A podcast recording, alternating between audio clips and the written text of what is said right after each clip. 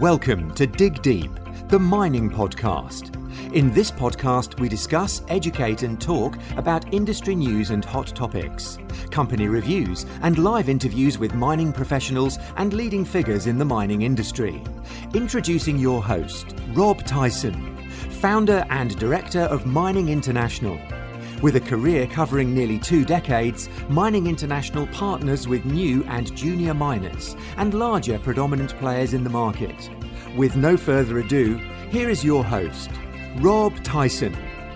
Hi, mining community. Welcome back to another episode of the Dig Deep, the mining podcast. And we've got returning guest today, Michael Konnert, who actually, let me think, he was back on our, uh, he was back um, in one of our earlier episodes, and which was episode 78 back in May 2020. It's funny how I picked that number and that date out. Um, so he's the CEO and founder of Vizsla Silver Corp, um, a junior mining company um, exploring, developing, and acquire precious and base metal assets in Mexico. Um, Mike was a young entrepreneur and at the helm of obviously Vizsla uh, silver and has achieved a lot, obviously, in a short space of time. Um, so I'm going to get him to explain his journey um, in a little bit more detail in a few minutes. Um, and obviously, a lot of things have happened since we last spoke, which is just over a year ago, um, when I suppose COVID just just was starting to uh, starting to emerge. So um, let's welcome Michael to the podcast. How you doing, Michael? I'm doing very well, Rob. Thank you very much for uh, for having me again. Um, it was kind of fun catching up right before here and, and just uh, reflecting on all the things that have changed over the last um, year and a few months here since we last spoke. Yeah, certainly. So, for those that um, haven't or don't know you, which I'm sure most of the most of the people do, um, please go back and visit that episode, um, which was back in May uh, 2020. But um, for those that are listening for listening to uh, Michael for the first te- first time. Um, appreciate if you can give us a, a quick overview of your background, um, so uh, so the audience knows a little bit more about you. Yeah, absolutely. So, so my background, um, I come from a commerce uh, business background here into the mining space. So a little different than you know the technical side with uh, geology and engineering being the more kind of um, you know typical technical routes to uh, to the CEO role. But um, I uh, I started back in 2010, really uh, outside, uh, when I left uh, business school and and um, started working in the um, you know, kind of the the business side of the industry with a few different companies, uh, including Pretium Resources, which is a, a large uh, gold producer here in, in BC.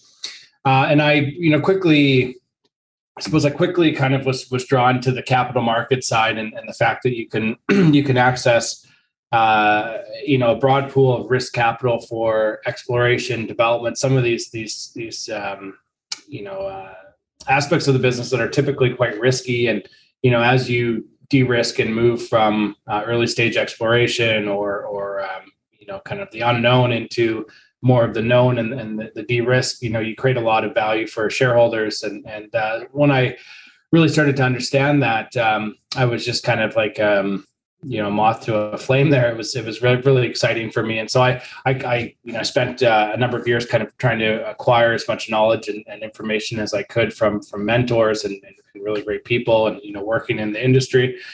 And um, in uh, 2017 or 2016 2016 uh, my my business partner craig perry and i we started a cobalt company uh, right when the kind of the battery metals uh, theme was was kicking off quite well, and um, we ended up, you know, putting that company together, and um, you know, in less than twelve months, selling it for about twelve million dollars to, um, you know, uh, an Australian listed company, and that was a, you know, it's a very uh, great experience working with Craig Perry, and so we we decided to work on a couple of other things together, which has now grown into Inventa Capital, which is our our you know larger capital markets group that um, you know we have a number of uh, people across the uh, the expertise uh, spectrum there working with us here. And but our our major um, focus right now in our main company, of course, is Vizsla Silver. Vizsla Silver.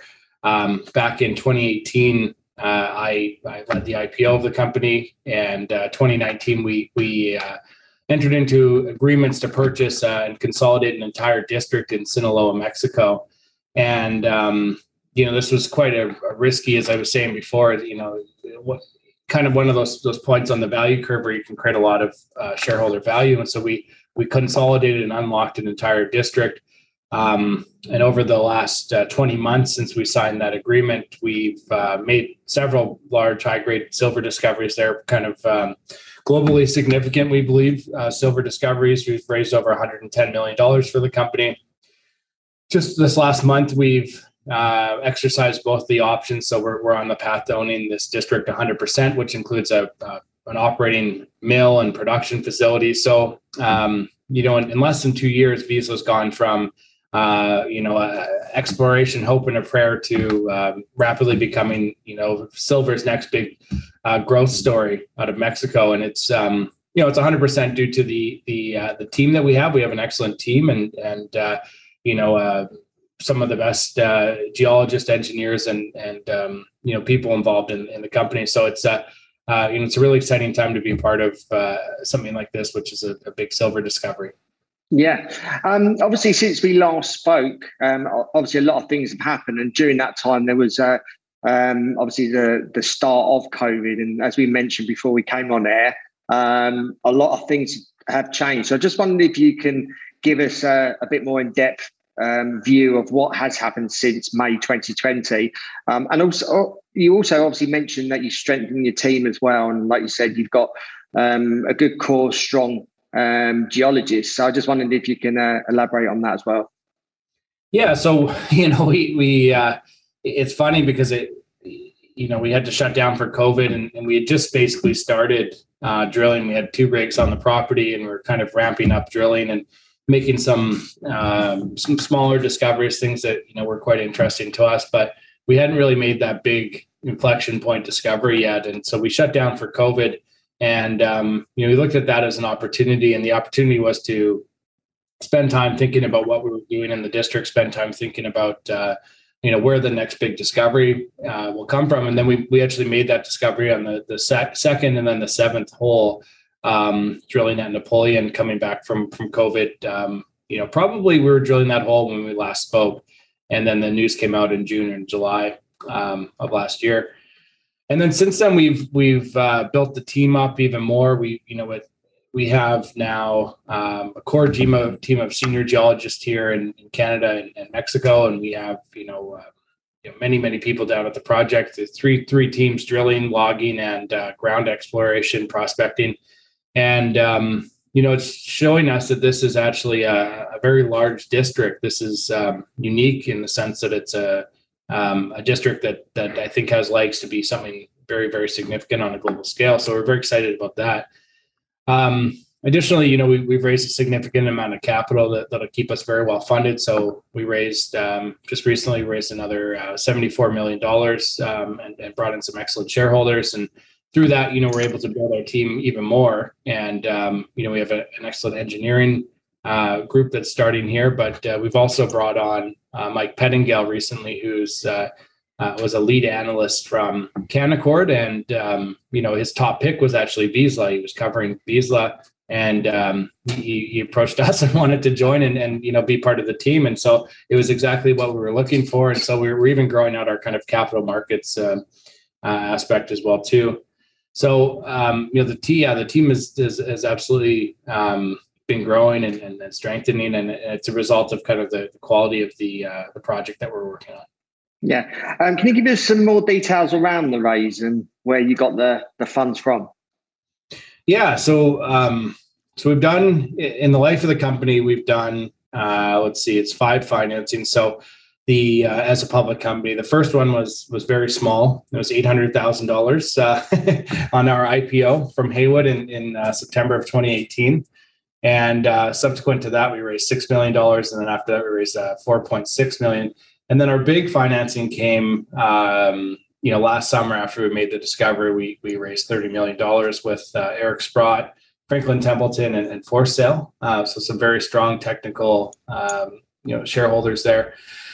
And then this last financing, we raised uh, $74 million. And, and um, over that period of time, over the last 12 months, a lot of that capital has actually come um, from from one source here, which is our uh, our chairman Craig Perry. So Craig's put in over six million dollars of his own uh, money uh, in the last financing. I think he put just about five million, or just just over four and a half, between four and a half five million into the um, into the placement. So uh, insiders are buying the stock, and they're buying the stock at you know close to all time highs, which gives you kind of an indication of our conviction of the uh, uh, you know the success that we see here. Um, and then in addition to that, we had a number of very strong uh, technical uh, funds, you know, funds that maybe make one or two investments a year uh, come into this last financing.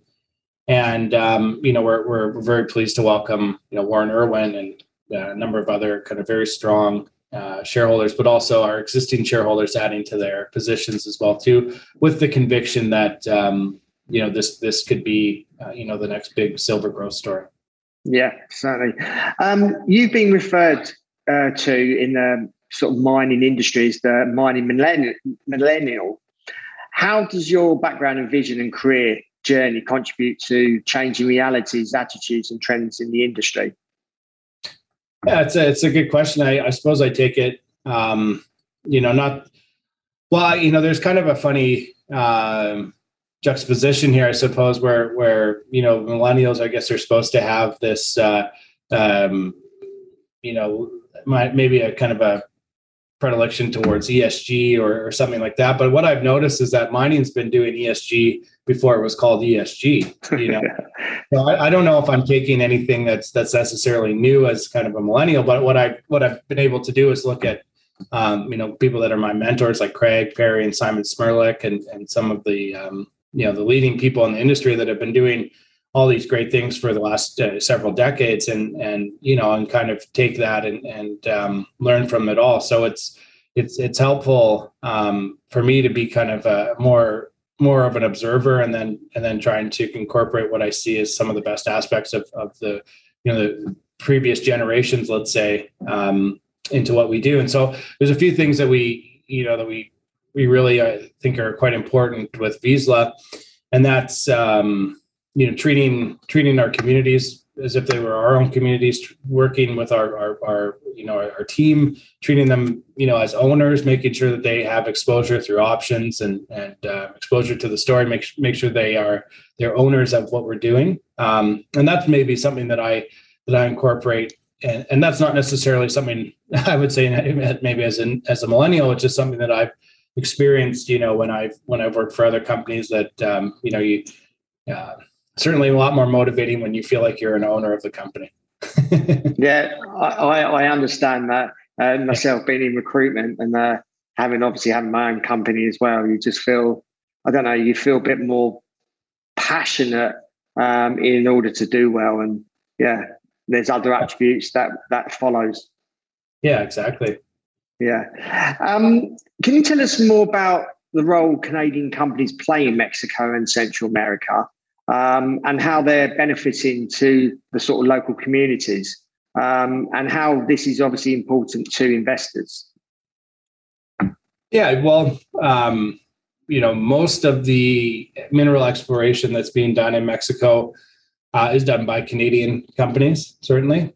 Um, you know, Canadians, I guess, worldwide are, are, are like Australians as well too. You know, it's uh, um, there's I guess those are the big natural resource industries in these countries, and and so we export our expertise across the world, and and um, you know, so in in Mexico, um, the way that I see kind of the influence and, and the benefit to international companies, Canadian companies uh, working in, in, Mexico is that you know we bring our expertise to to help um, make discoveries, and those discoveries create a lot of value for communities and and uh, the economies, the local economies there. You know, I, and the best example of that is is Vizsla. When we first went down to Vizsla, uh, our project Panuco there, you know, the the town was the towns are were beautiful towns, um, but uh, you know what we what we've seen happen over the last uh, two uh, years or so here is that um, we you know we see the direct impact of the the investment that we're making in the community. So um, you know everybody basically that we could employ, we've employed um, from from the local area. So it's over 100 people as helpers, you know, driller helpers.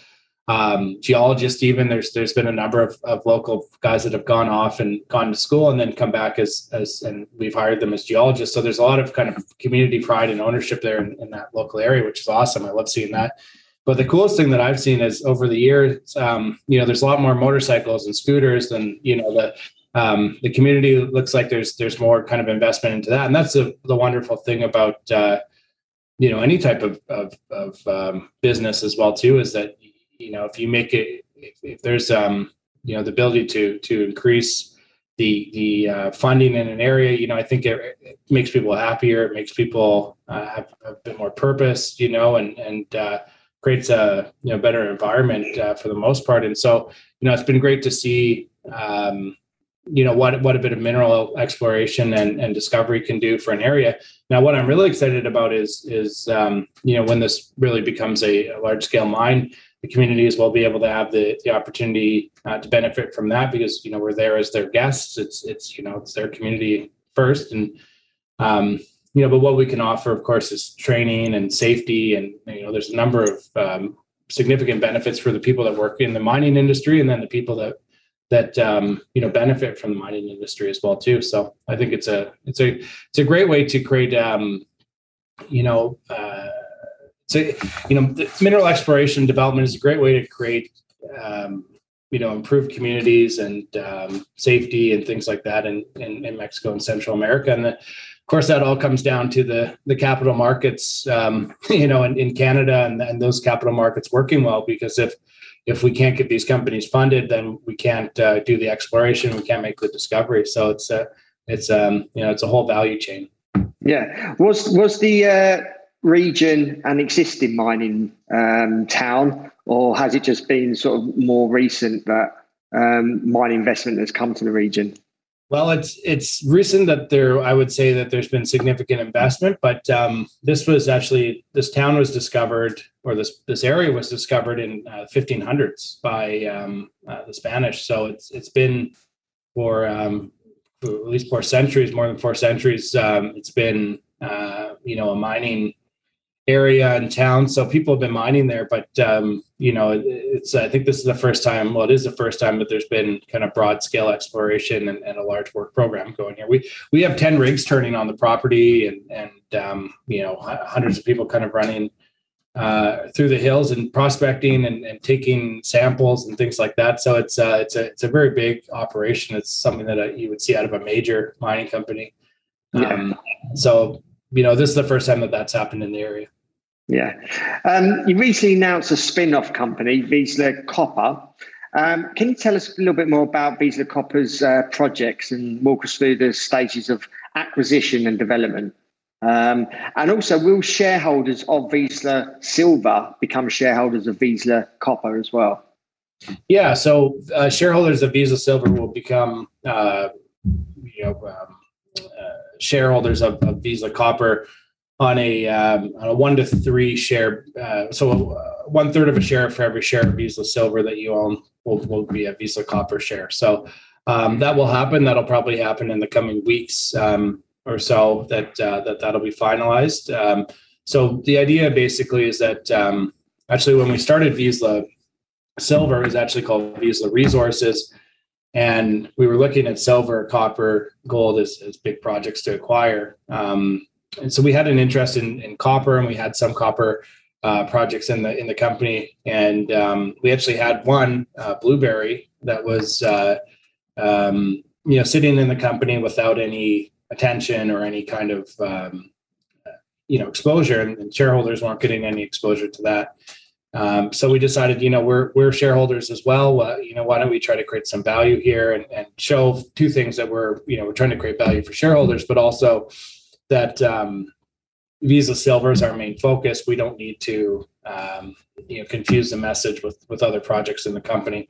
So we decided to spin that out, and um, you know that'll happen here shortly. Basically, you know we've we've been working on a number of other uh, things in in Vizsla Silver. You know, I you know the financing, uh, exercising, accelerating the options. It's been a very busy summer. And um, you know, originally I think we'd hoped to get it done by July, but I think that'll happen in, in August. Um, and then the idea is that you know we're we have two projects: the Blueberry project, which is a large district scale uh, porphyry copper exploration uh, program or, or, project that, that wanted to see a little bit of a exploration program. But the other one is a um, really an exciting. Uh, you know VMS potentially VMS camp in in BC close to Mount Milligan and and uh, that's called Carruthers Pass and Carruthers Pass is uh, you know it's never seen any real significant exploration. There's been some very very high grades of uh, um, base metals and precious metals found in, in one of the only uh, sampling and very small drill programs they've done in the past. And it comes from a very reputable group of prospectors and and um, uh, project generators called the Eastfield Group. So uh, I'm very excited to see what happens with our exploration program there. Of course, we have a you know standalone um, team that, that's going into Vizsla Copper, but um, you know shareholders will receive basically free participation in that uh, for being shareholders of Vizsla Silver. Yeah. Um, how do company updates align with the overall trends that have that obviously you've been observing in the industry over the last 12 months? Well, yeah, it's interesting because you know last summer was uh, was one of the most you know exciting times, and you know, August and July, new discoveries happening. Silver price was going higher, gold price was going higher, and and um, it was it was really quite an exciting time.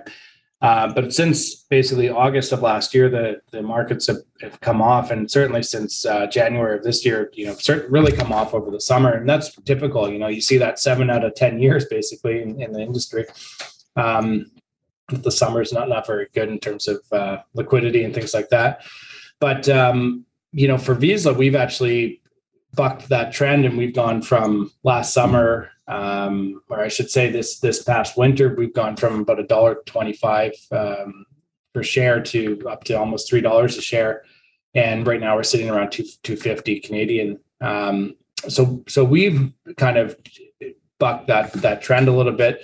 And the reason for that, I, I think, is those co- company announcements. You know, what we've done is shown a quick, um, shown shown a, a steady um, progression from drilling the Napoleon Tajitos area, where we're drilling a resource, uh, our initial resource that we intend to put out in Q1 of 2022. Um, we've been we've been working away at that, and uh, we've shown through our own kind of disclosure and company announcements that that looks to be a very large um, resource in the making. Now, in addition to that, um, you know, we've also shown that we we've got very strong um, regional exploration tools that are working, like the electromagnetics and prospecting and things that we're doing that, that are going to generate those other centers of gravity for for the company. Um, so, you know, our our our strategy is to be very aggressive and and um, you know thorough with our work and, and put those company announcements out. And even in times of, of bad um, market conditions, you know, I suspect that the company will will do well. So, um, you know, and, you know, I think that that's uh, that's a good way to uh, describe what our plan is here. Hmm. Um, as we're into a post-pandemic world, um, how are economic recovery and stimulus uh, impacting the metals industry um, so far? Uh, I just wonder if you can give us a, a few examples. Well, I mean, um, coming out of, of the lockdowns, uh, we, we saw everything basically. There's a, there's a couple things at play here. It's supply and demand, I think, and then uh, debasement of currency. So, you know, we saw copper, we saw corn and lumber. Lumber was the craziest of them all. And, um, you know, you talk to anybody who's been building a house over the last little while and they're freaking out, you know, but um, it seems to be coming back down right now. But, you know, we saw that where there was kind of supply shocks and then demand increase. Um, you know, I think that'll probably stabilize in the coming years here. But uh, the real thing that I think drives the the potential here for the markets is the uh, the currency debasement, essentially printing money and going into debt for um, for the recovery. Uh, you know, I don't think things are as rosy as uh, as you know potentially the central banks of the world might want to paint them. And I don't think that inflation is transitory. I think that we're going to see a kind of a higher inflation environment here shortly. And I mean, I think we're in it right now. Of course, I actually was just driving to work today, and I looked out and I saw, geez, a dollar seventy a liter for for regular gas. You know, it used to be dollar twenty, dollar thirty. Um, just keeps going up, and and you know that's that's all I think part of this uh, um, inflationary situation that we're in here, and um, I think that's going to be great for uh, for the metals. Uh, of course, it's terrible. It's it's another form of taxation essentially.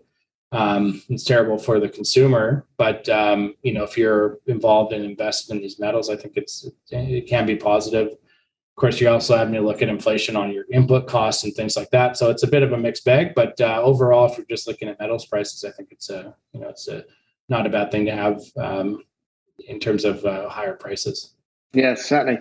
Um, with silver, how much undersupply of silver is there in the market now and moving forward? I, I suppose at the moment, silver supply is pretty consistent. People that need it are getting it.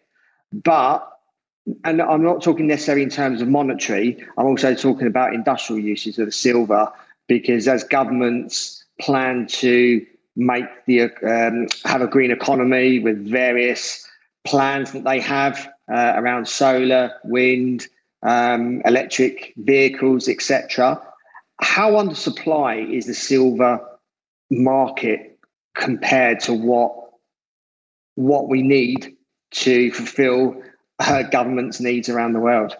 Yeah, well, that's that's the interesting thing about silver versus gold or copper or or you know any of these other kind of broader, bigger metals is that silver is a very tight market, and and any kind of um, you know broad adjustment or kind of shocks to the either the supply side or increases in demand can can have a significant uh, impact on the on the price and we we actually saw that uh, in terms of supply disruption during COVID. And, you know, I mean, geez, it went from, I think it almost hit $10 an ounce at the, at the bottom there and, uh, and, and almost hit 30. So that, that's an incredible move that, that happened. And, um, you know, uh, one of the things that I think is going to be quite impactful on, on the uh, demand side is, is uh, the relative or proportional um, increase in demand for electric vehicles, solar panels, and photovoltaics and things like that for silver. Um, as opposed to that impact on let's say other metals like copper so the, the market in silver is so so much smaller and, and you also have another factor working in on that which is the central bank buying or, or, or, you know personal investment buying so if you're taking that demand out in an increased manner and then you add in this the technical aspects of this metal um geez you know you could see a pretty significant um, uh, supply deficit there uh, in the coming years here. So I, I am personally very excited about the the potential for silver, and we've seen this happen before. We're in a bit of this. Um, we're in a bit of a a um, you know what would you call it here? Kind of a doldrum state here in terms of the the, the metals, precious metals prices. But I mean, 24 25 dollar silver and eighteen hundred dollar gold is is uh, those are great prices. I don't mind that. And um, uh, but I think these prices will go up here um, shortly, and and um, you know, but if you look back in history, uh, silver's kind of due uh, to to outpace gold and, and go retouch those uh, those all time highs again, and and I think that'll happen. I just you know I don't have the crystal ball to say when. Yeah. Um, obviously, with rising commodity prices, um, have bank analysis and strategies asking for research uh, demand for raw materials um, and insufficient supply will create new commodities super cycle. Um, can the industry provide enough supply? Um, and are we on the cusp, cusp of a mining super cycle, which I believe we are? I think so. Yeah, I think we're, um, you know, we're due for it. it, it the big thing for me is is um, you know this this push towards electrification. It's just such a you know, if you think about having to basically redo the entire electrical grid that took over, you know, 100 years or whatever it's taken to kind of put in into to many of these places, and think about how much um, metal, and think about all those big copper mines in in uh, Chile, and and you know, if we need to double that, how are we going to do that in the next 20 years without way higher incentive prices, like 10, 12 dollar copper? You know. Um, and you know, and, and alongside of that, you know, you need to, you need nickel's going to have to have a higher incentive price. Like, you know, I was just looking at was Elon Musk was kind of imploring miners to make more nickel. You know, obviously he wants to buy it for as cheap as possible, but you know, it'll be beneficial for us to have these metals, um, uh, by us, I mean the mining industry, to have them higher incentive prices. Does he does he does he actually realise how long it actually takes to find some of these some of these commodities? I mean, like copper, for instance. I think I've heard someone say at a conference I've been at, um, seven to thirty years to put to discover to discover a copper a, a copper resource and then develop it into an asset, depending obviously how big it is. Seven anywhere between seven and thirty years. So um, I wonder if he actually knows how long it actually does take. Well, that's exactly it, and and you know the the other alternative to finding that is is um, high enough incentive prices that uh, you know these out of the money low grade things become worth mining, right? And um, so I, you know, it's it's it's extremely bullish in my opinion. Uh, I don't know it's funny because when you're actually in it and you know I, I, know there's a lot of investors that probably feel this way too that are kind of you know you, you sit there looking at your screen every day or you know it feels like it's taking forever to happen but if you look back over the last year or two it's been it's been you know a great movement. And i, I think you know over the next decade this will be kind of you know robert friedland's called it the revenge of the miners. You know i, I think that that's probably a good uh, title for for what what we'll see here because we're you know it's not as crazy as it was, but you know, the NFTs and the Dogecoin and kind of making money out of out of uh, thin air, basically, and all cryptocurrencies and what what have you. And then you know, you'd have you'd have the guys that actually supply the metal and do all this stuff. Uh, uh, that that's so important to the, the world economy and all these kind of intentions, green intentions. Um, you know, just disproportionately undervalued. I, I, think it just something has to shift and change. And, and uh, my thoughts are that the you know the trend towards a super cycle and then you know true real value um, being represented in these these mining companies, I think is on its way. Yeah, I, I hope so as well. Um, how have the challenges been uh, being brought on by the pandemic um, made uh, obviously Vizsla Silver adapt to its existing strategy um, to shifting um, from realities and, and being innovative? Yeah. Well, I guess it's not not so much that we've had to become super innovative outside of you know Zoom meetings and you know not having not getting to travel to the project as much as we'd like to you know from Canada you know dealing with borders and tests and all that kind of stuff and vaccines and what have you. But um, you know the, the real thing is i guess learning how to to adjust and and operate in this this new world you know and and um, the way that we've done that is we i don't think we've really lost our momentum and the way so we we're we're kind of nimble and we adapt quickly and that's that's what's been really important to us um, the other thing is we're, we're we were just very fortunate that we had a team that charles funk put together who's who was our vpx and now he's our technical director um, you know, Charles put together this this this excellent team, and the, the team in, in, Mexico deserves a huge amount of credit. I mean, enormous amount of credit for for managing during the the lockdown and um, you know succeeding and and um, you know we're really really working cohesively with a kind of a new environment, um, which was you know being separated from our team in Canada for a little while, and then um, you know so so it, you know, we had that, and then we also looked at at the opportunity as uh, that that we had. We looked at the the challenges of the lockdown and and all those things as an opportunity, and the opportunity was to kind of reimagine how we we do work and just be be adaptive and nimble. Mm. Do you think the lockdown has actually helped help the company? Well, you never know. I guess. Yeah, I guess so. You know, it's a good question because. Uh, it's possible that we would have been if we didn't have had if we didn't have that break last uh, last spring, uh, we may have gone down the wrong path with uh, with discovery, and we may not have um, you know have, have, drilled Napoleon as soon as we um, as we had as we did. So you know, I all these things, you know, you never know what the the um, the alternative could have been, but um, you know, we we look at all these things as opportunities, and so we're kind of just all uh, luckily came together um, the way it did. But um, yeah, I think you know you always got to look at these uh, these challenges as a way to kind of uh, create uh, create value. Yeah, and turn anything into a positive. So yeah, um, yeah. Um, so as a conclusion or summary, I'm um, just wondering if you can give us a, an overview of the next twelve to sort of eighteen months with both um, Vizsla Silver and Vizsla Copper?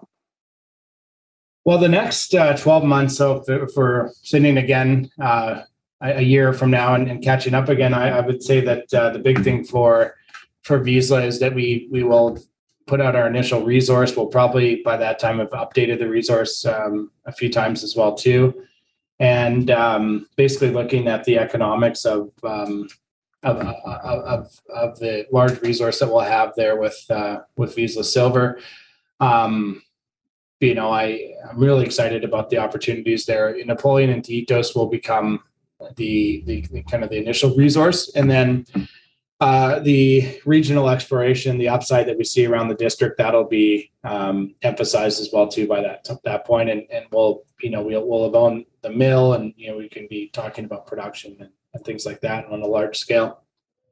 Now for Vizsla Copper, you know we'll we'll be up and trading by that time. I suspect that we'll um, you know be progressed significantly with the Carruthers Pass exploration project, and you know we're always actively looking at a pipeline of projects, so we we may actually have something more advanced there as well. Um, and uh, I think Vizsla Copper will will kind of um, you know catch up to to Vizsla Silver at some point in terms of uh, advancement. Yeah, well, I'll certainly be uh, watching closely anyway. Um, if our audience wants to reach out to you, um, how can they go about doing that? Um, and if you can tell us a little bit about your social media channels. Yeah, so we we have you know we have Twitter and LinkedIn and uh, YouTube now as well too. We have an Inventa Capital uh, YouTube channel where we talk about the, some of the other companies in our um, in our uh, group as well, and and uh, so that's all you know YouTube and Twitter and um, but then the you know our website vizslasilver.ca uh, you can reach us there as well, and all that contact information will be on that website.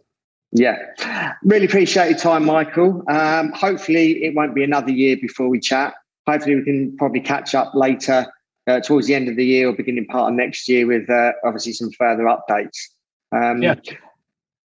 Audience, really appreciate you uh, listening to this uh, podcast. Um, as always, appreciate your uh, support. Hope you can um, share uh, this episode amongst the mining community.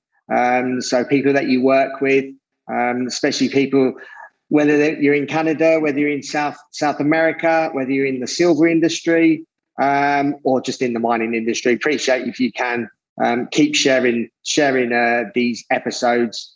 And um, those that are watching on the YouTube channel, uh, appreciate if you can like and share below, um, and keep uh, keep um, liking and um, supporting this uh, supporting this channel. So really, really appreciate all your help, Michael. Again, thank you, thank you very much, um, and look forward to look forward to an exciting journey with both Vizsla uh, Silver and Vizsla Copper.